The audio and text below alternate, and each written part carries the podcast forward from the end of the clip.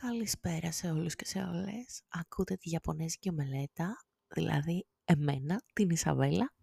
Και σήμερα θα, θα μιλήσουμε για πράγματα που μπορούν να μας κάνουν χαρούμενους όταν πιστεύουμε ότι πιάσαμε πάτο.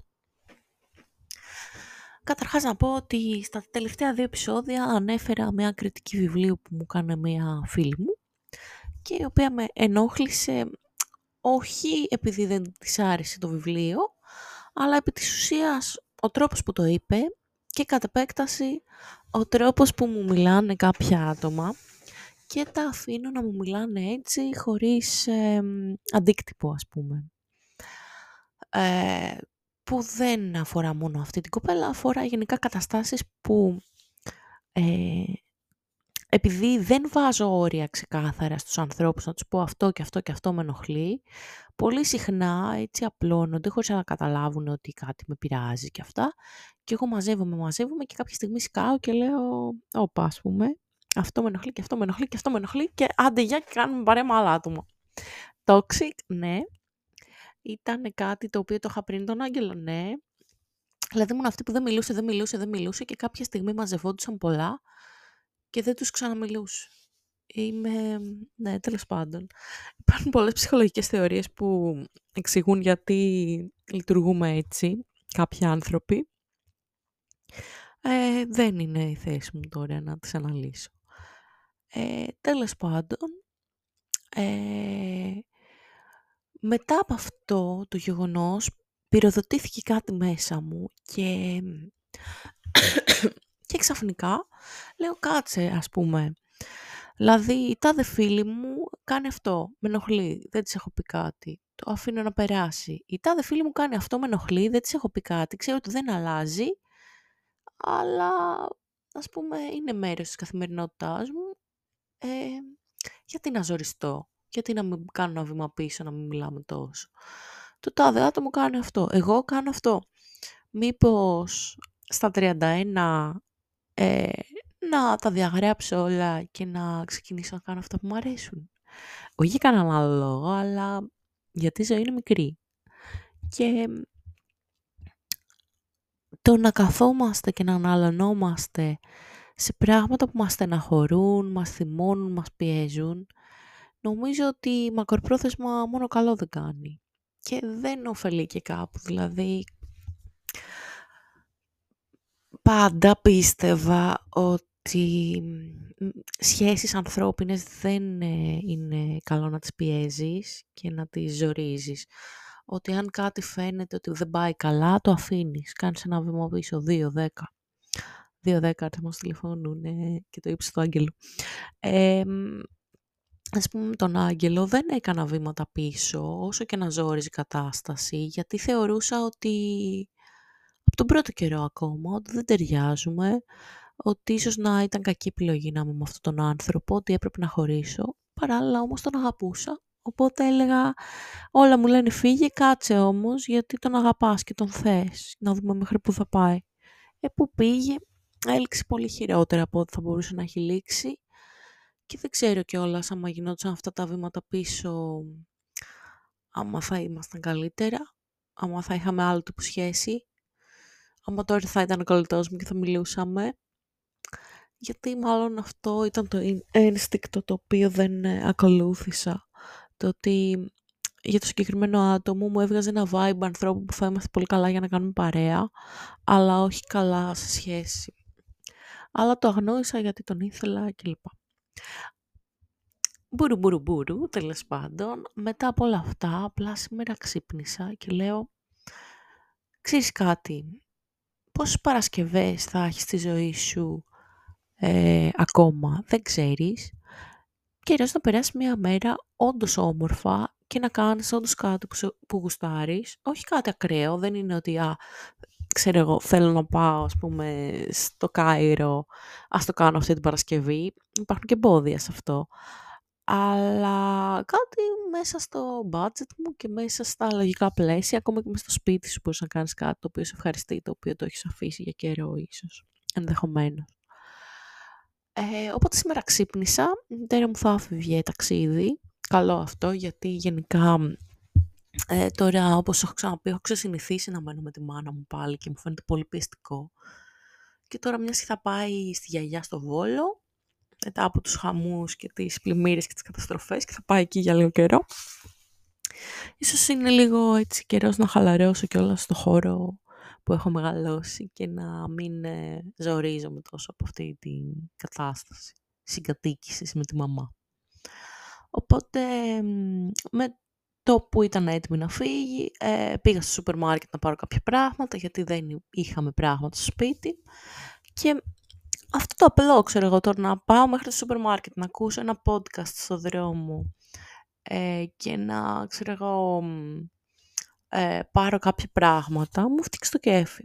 Εν τω μεταξύ, στο σούπερ μάρκετ καθώς ήμουν, παίρνει τηλέφωνο ο Χάρης και λέει «Έλα, πού είσαι» Λέω σούπερ μάρκετ, λέει «Έρχομαι κι εγώ, δεν μπορώ να κάθομαι μόνο σπίτι» που μόλις είχε τελειώσει την πρωινή δουλειά, ας πούμε. Έρχεται στο σούπερ μάρκετ, ενώ κούτσου κούτσου εγώ τα υπολόγιζα πόσα λεφτά να βγούνε. Έρχεται ο Χάρης, μπαμ, πάει στο σούπερ μάρκετ 60 ευρώ. Από μαλακίτσες και πράγματα που, εντάξει, τα χρειαζόμαστε, ας πούμε. Μετά ε, λέει θέλω να πάρουμε και τσίπς και τέτοια, μιας και θα έρθει τα σούλα αύριο, τέλος πάντων θα, ναι, ε, θα ε, πω για αυτό το πράγμα. Ε, και λέω ναι, ναι, ξέρω εγώ, έχω πει θα μαγειρέψω, οπότε πρέπει να πάρω πράγματα να έχουμε και πάμε ας πούμε και ένα Lidl. Ε, αφήνουμε τα ψώνια σπίτι, ανεβαίνουμε στη μηχανή του Χάρη, όποιος με έχει δει σε μηχανή είναι να γελάει ας πούμε. Εκεί πέρα ήμουνα με το κράνος και το μπλουζάκι Garfield και τη βερμουδίτσα μου. Λες και είμαι 16 χρονών το 2006. Anyway. Ε, και πάμε εκεί πέρα στα Lidl, χωρίς τοποθέτηση προϊόντος. Και κοιτούσαμε διάφορα κουλά που έχουν εκεί και παίρναμε διάφορα πράγματα για να έχουμε στο σπίτι. Ε, και δεν πήραμε πολλά πράγματα. Του είχα πει εντάξει, μην το τερματίσουμε. Έχουν φύγει πολλά λεφτά και αυτά. Χρειάζομαι τα λεφτά που στην άκρη για κάτι, ξέρει. Και τέλος πάντων πάμε, παίρνουμε όλα αυτά. Έρχομαστε στο σπίτι, τρώμε το φαγητό που μας είχε αφήσει η μαμά μας, γιατί τέτοιοι είμαστε, κάτι φακές. Και ξέρω εγώ, κάνουμε σαντιτσάκια, τορτίγες, αυτά τα πράγματα για μετά. Και για να έχουμε. Και μόνο αυτή η βόλτα στα σούπερ μάρκετ δηλαδή, στα σούπερ μάρκετ μάλλον, ξαφνικά μου είχε φτιάξει το κέφι και καθώς μιλούσα με τον αδερφό μου και ξέρω εγώ τρώγαμε, πλέναμε πιάτα, κάναμε basic stuff together. Μετά από αυτό, ε, κατά τη διάρκεια όλου αυτού, έβαλα να δω κάποια επεισόδια One Piece. Ε, γενικά βλέπω το live action τη σειρά, τέλος πάντων στο Netflix, η οποία, ναι, ok, okay, έχει πολλές διαφορές με το anime, όχι αισθητικά, πάνω κάτω τα πρώτα επεισόδια καλύπτει, απλά βγάζει ένα vibe διαφορετικό, πιο παιδικό θα έλεγα, όχι τόσο καφρίλας όσο βγάζει το One Piece. Ωστόσο, με έκανε λίγο να θυμηθώ τις μέρες που έβλεπα το One Piece, το οποίο το είχα παρατήσει κάπου στο επεισόδιο 600, και να σκεφτώ σοβαρά να το ξανακατεβάσω όλο να το δω.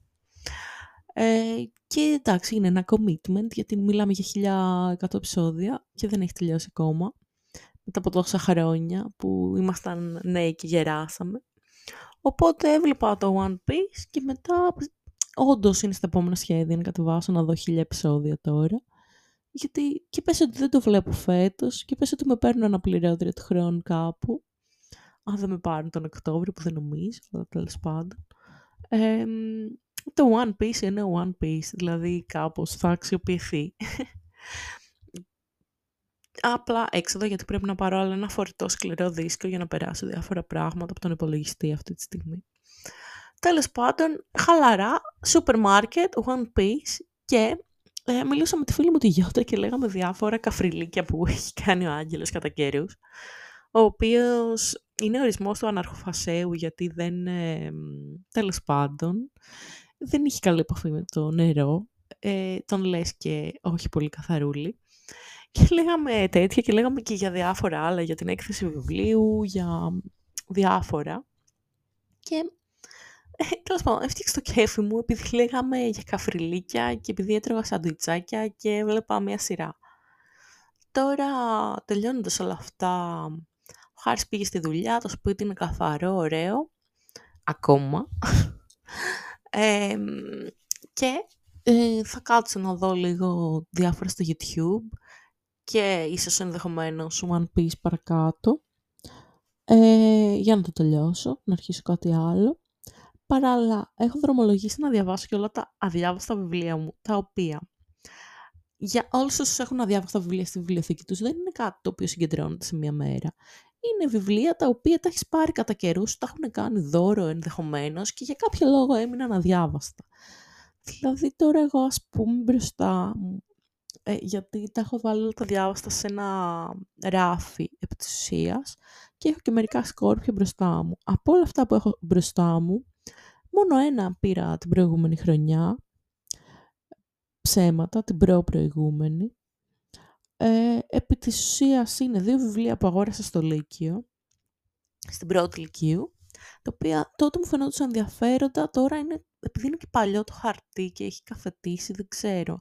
Αν βρω κάποιο audiobook θα τα ακούσω, α, μου φαίνεται ότι θα με πιάσει δύσπνοια. Ε, στην πρώτη ηλικία κιόλας τα είχα πάρει. Θυμάμαι να λέω για τα αποτελέσματα του proficiency και να κρατάω ένα από αυτά τα βιβλία, γιατί μάλλον είναι μίσο διαβασμένο. Το άλλο βιβλίο είναι το Tenth Kingdom, το βιβλίο το οποίο θεωρώ ότι όταν το διαβάσω θα μου φτιάξει το κέφι, το κρατάω για δύσκολες μέρες, για καλές στιγμές, για όλα. Ε, το είχα πάρει από το Amazon, δεν ξέρω και εγώ πόσα χρήματα, γιατί για όσοι δεν ξέρουν, το Tenth Kingdom είναι μία από τις αγαπημένες μου σειρές που έδειχνε το Star σε φάσεις μεγάλης εβδομάδας. Είναι τύπου φαντασίας, σαν το Once Upon a Time, αλλά λίγο πιο κάφρικο. Και ήταν mini series, ήταν 6-7 επεισόδια, οπότε το βιβλίο φαντάζομαι ότι καταγράφει αυτά που γίνονται εκεί πέρα. Μετά είναι το Lemonade Mouth, το βιβλίο που πάλι υπάρχει ταινία της Disney, την είχα δει όταν ήμουν, ξέρω εγώ, πάλι λύκειο και μου έχει φτιάξει το κέφι, ας πούμε, και είναι λίγο, νομίζω, βιβλίο που το διαβάζει μέχρι τα 25, 22, κάπου εκεί. Τι περιγράφει τη ζωή ενός συγκρατήματος, πώς έγινε στο λύκειο το συγκρότημα κλπ. Επίσης, θυμάμαι ότι το είχα αρχίσει και μου φαίνονταν πολύ φαν και το άφησα για αργότερα γιατί λέω για τις δύσκολες στιγμές. Το Ever After που είναι retelling της ε, Σταχτοπούτας. Είχε γίνει ταινία με την Drew Barrymore. Πήρα αυτό, αυτό είναι το βιβλίο που πήρα τελευταίο. Δεν ήξερα καν ότι υπάρχει βιβλίο την ταινία. Την έχω δει από 6 χρονών. Ε, το είχα πάρει για ένα, μια εργασία που είχαμε στο μεταπτυχιακό στο πρώτο έτος και είχε να κάνει με παραμύθια και με αφήγηση. Και απλά ήρθε πολύ αργότερα, αφού είχαμε τελειώσει την εργασία και την είχαμε παρουσιάσει και ξέμεινε μία ιστορία για ένα κορίτσι φάντασμα που επίσης είχα πάρει στο Λύκειο και είναι έτσι λίγο, λίγο απ' όλα, ας πούμε. Ε, το Cheese Monkeys που το είχα πάρει, νομίζω ήμουνα, ήμουνα καλών τεχνών, ήμουνα σίγουρα 25, 26, 27 χρονών ε, και έχει να κάνει με έναν που είναι στην καλών τεχνών, δεν το είχα διαβάσει γιατί το άφηνα και αυτό για δύσκολες μέρες και ένα, μια ανθολογία βλέπω από, τον, από έναν από τους εκδοτικούς οίκους που συνεργάζομαι, που απλά μια-δυο φορές είχα πάρει κάποια βιβλία για να τους στηρίξω και αυτή έχει ωραίο εξώφυλλο, ας πούμε, και τη διάλεξα. Λέει ονειρικές αφηγήσεις πάνω. Δεν έχω ιδέα. Είναι μάλλον από Έλληνες συγγραφείς, μάλλον σίγουρα. Και να δούμε. Αυτά τα βιβλία δηλαδή, αν εξαιρέσουμε το ότι είναι πολυκαιρισμένα, πιστεύω ότι διαβάζονται εύκολα. Παρ' όλα αυτά θα κάνω ένα search σχετικό για κάποια, αν μπορώ να τα βρω σε audiobook, γιατί όντως ε, όταν καθετίζουν πολλοί σελίδες με πιάνει μια έτσι αναγούλα να πω, ένας βήχας να πω, ε, μια φηματίωση τέλος πάντων. Ε, οπότε αυτό προσπαθώ να ψηλαποφύγω παλιά βιβλία, αλλά θέλω να το κρατήσω και στη συλλογή μου αυτά που ήταν καλά τουλάχιστον. Ε, και μετά, όταν διαβάσω αυτά που σας είπα, ε, μετά πάμε στα βαθιά, γιατί έχω πάρα πολλά βιβλία που μου έχει δώσει ο Γρηγόρης, ένας φίλος μου YouTuber, ο οποίος ε, αφηγείται συχνά πυκνά και ιστορίες μου ε, και κάνουμε ανταλλαγές βιβλίων και πέντε βιβλία του Terry Pratchett, από τα οποία τα τρία τα έχω πάρει την τελευταία χρονιά, ας πούμε, και τα δύο, το ένα μου το έχει δώσει ο Γρηγόρης, το άλλο ε, το έχω αγοράσει κάποια στιγμή από το Public πολύ παλιά. Το Terry Pratchett τον αφήνω για πιο πίσω, παρότι είναι πιο παιδικός. Ε, επειδή έχει στάνταρ επίπεδο και θα σου φτιάξει το κέφι, είναι πολύ κεφάτο συγγραφέας φαντασίας, τον αφήνω και αυτόν για τις σκοτεινές μέρες. Γιατί όλα αυτά που έχω στο ράφι, τα υπόλοιπα βιβλιαράκια, μέχρι το 78, ποιο είναι το νούμερο που είμαστε τώρα, είναι οριακά τα άπαντα του Clive Barker. Όποιος κατάλαβε, κατάλαβε. Είναι βιβλία επιστημονικής φαντασίας που μου έδωσε ο Γρηγόρης. Ε, έχει μέσα Aldous Huxley, έχει Philip Dick, έχει, έχει πολύ γνωστά ονόματα και πολύ ωραίες ιστορίες.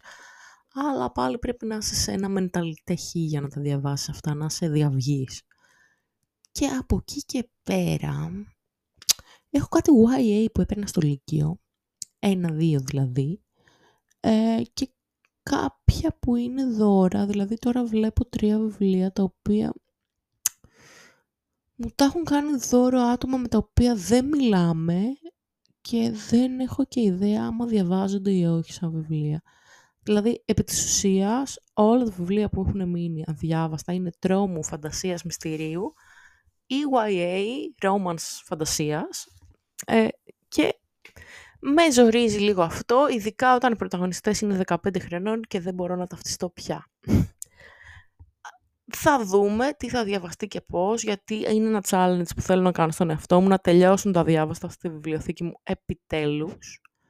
Ε, λέω και παράλληλα προγραμματίζω να πάω στην έκθεση βιβλίου για να πάρω ένα βιβλίο του καθηγητή από το μεταπτυχιακό. Γιατί ναι. Αλλά τέλος πάντων, να δούμε πώς θα πάει και αυτό με τις αναγνώσεις βιβλίων. Και ναι, νομίζω είναι ένα πολύ καλό προτζεκτάκι για μέσα στη χρονιά και θα μου φτιάξει πάρα πολύ το κέφι να κάνω κάτι τόσο σύνθετο για μένα. Γιατί είναι πιο εύκολο να κάνεις μεταπτυχιακό από το να τελειώσεις τη λίστα με τα αδιάβαστα της βιβλιοθήκης σου εν τέλει. Ε, ναι, έχω commitment issues, μπορεί να πει κανείς. Ε, οπότε τώρα, μετά από αυτό το σύντομο επεισοδιάκι, θα σας αφήσω για να συνεχίσω το One Piece και τα βίντεο στο YouTube και ό,τι άλλο έκανα.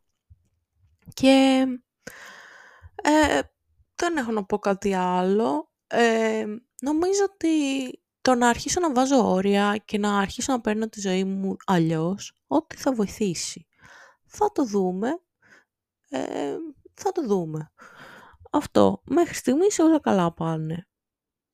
Ε, ναι.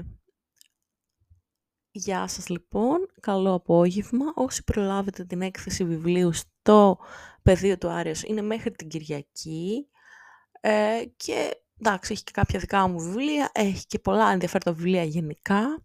Θα έλεγα να κάνετε μια βολτίτσα γιατί τα βιβλία είναι βιβλία και μπορείτε να βρείτε πολύ φτηνά ή πολύ ακριβά βιβλία, αλλά πάνω απ' όλα βιβλία που θα μιλήσουν στην καρδιά σας και θα σας κάνουν να ερωτευτείτε την ανάγνωση και τις ιστορίες των πρωταγωνιστών τους. Αυτά από μένα. Καλό απόγευμα και θα τα ξαναπούμε σύντομα.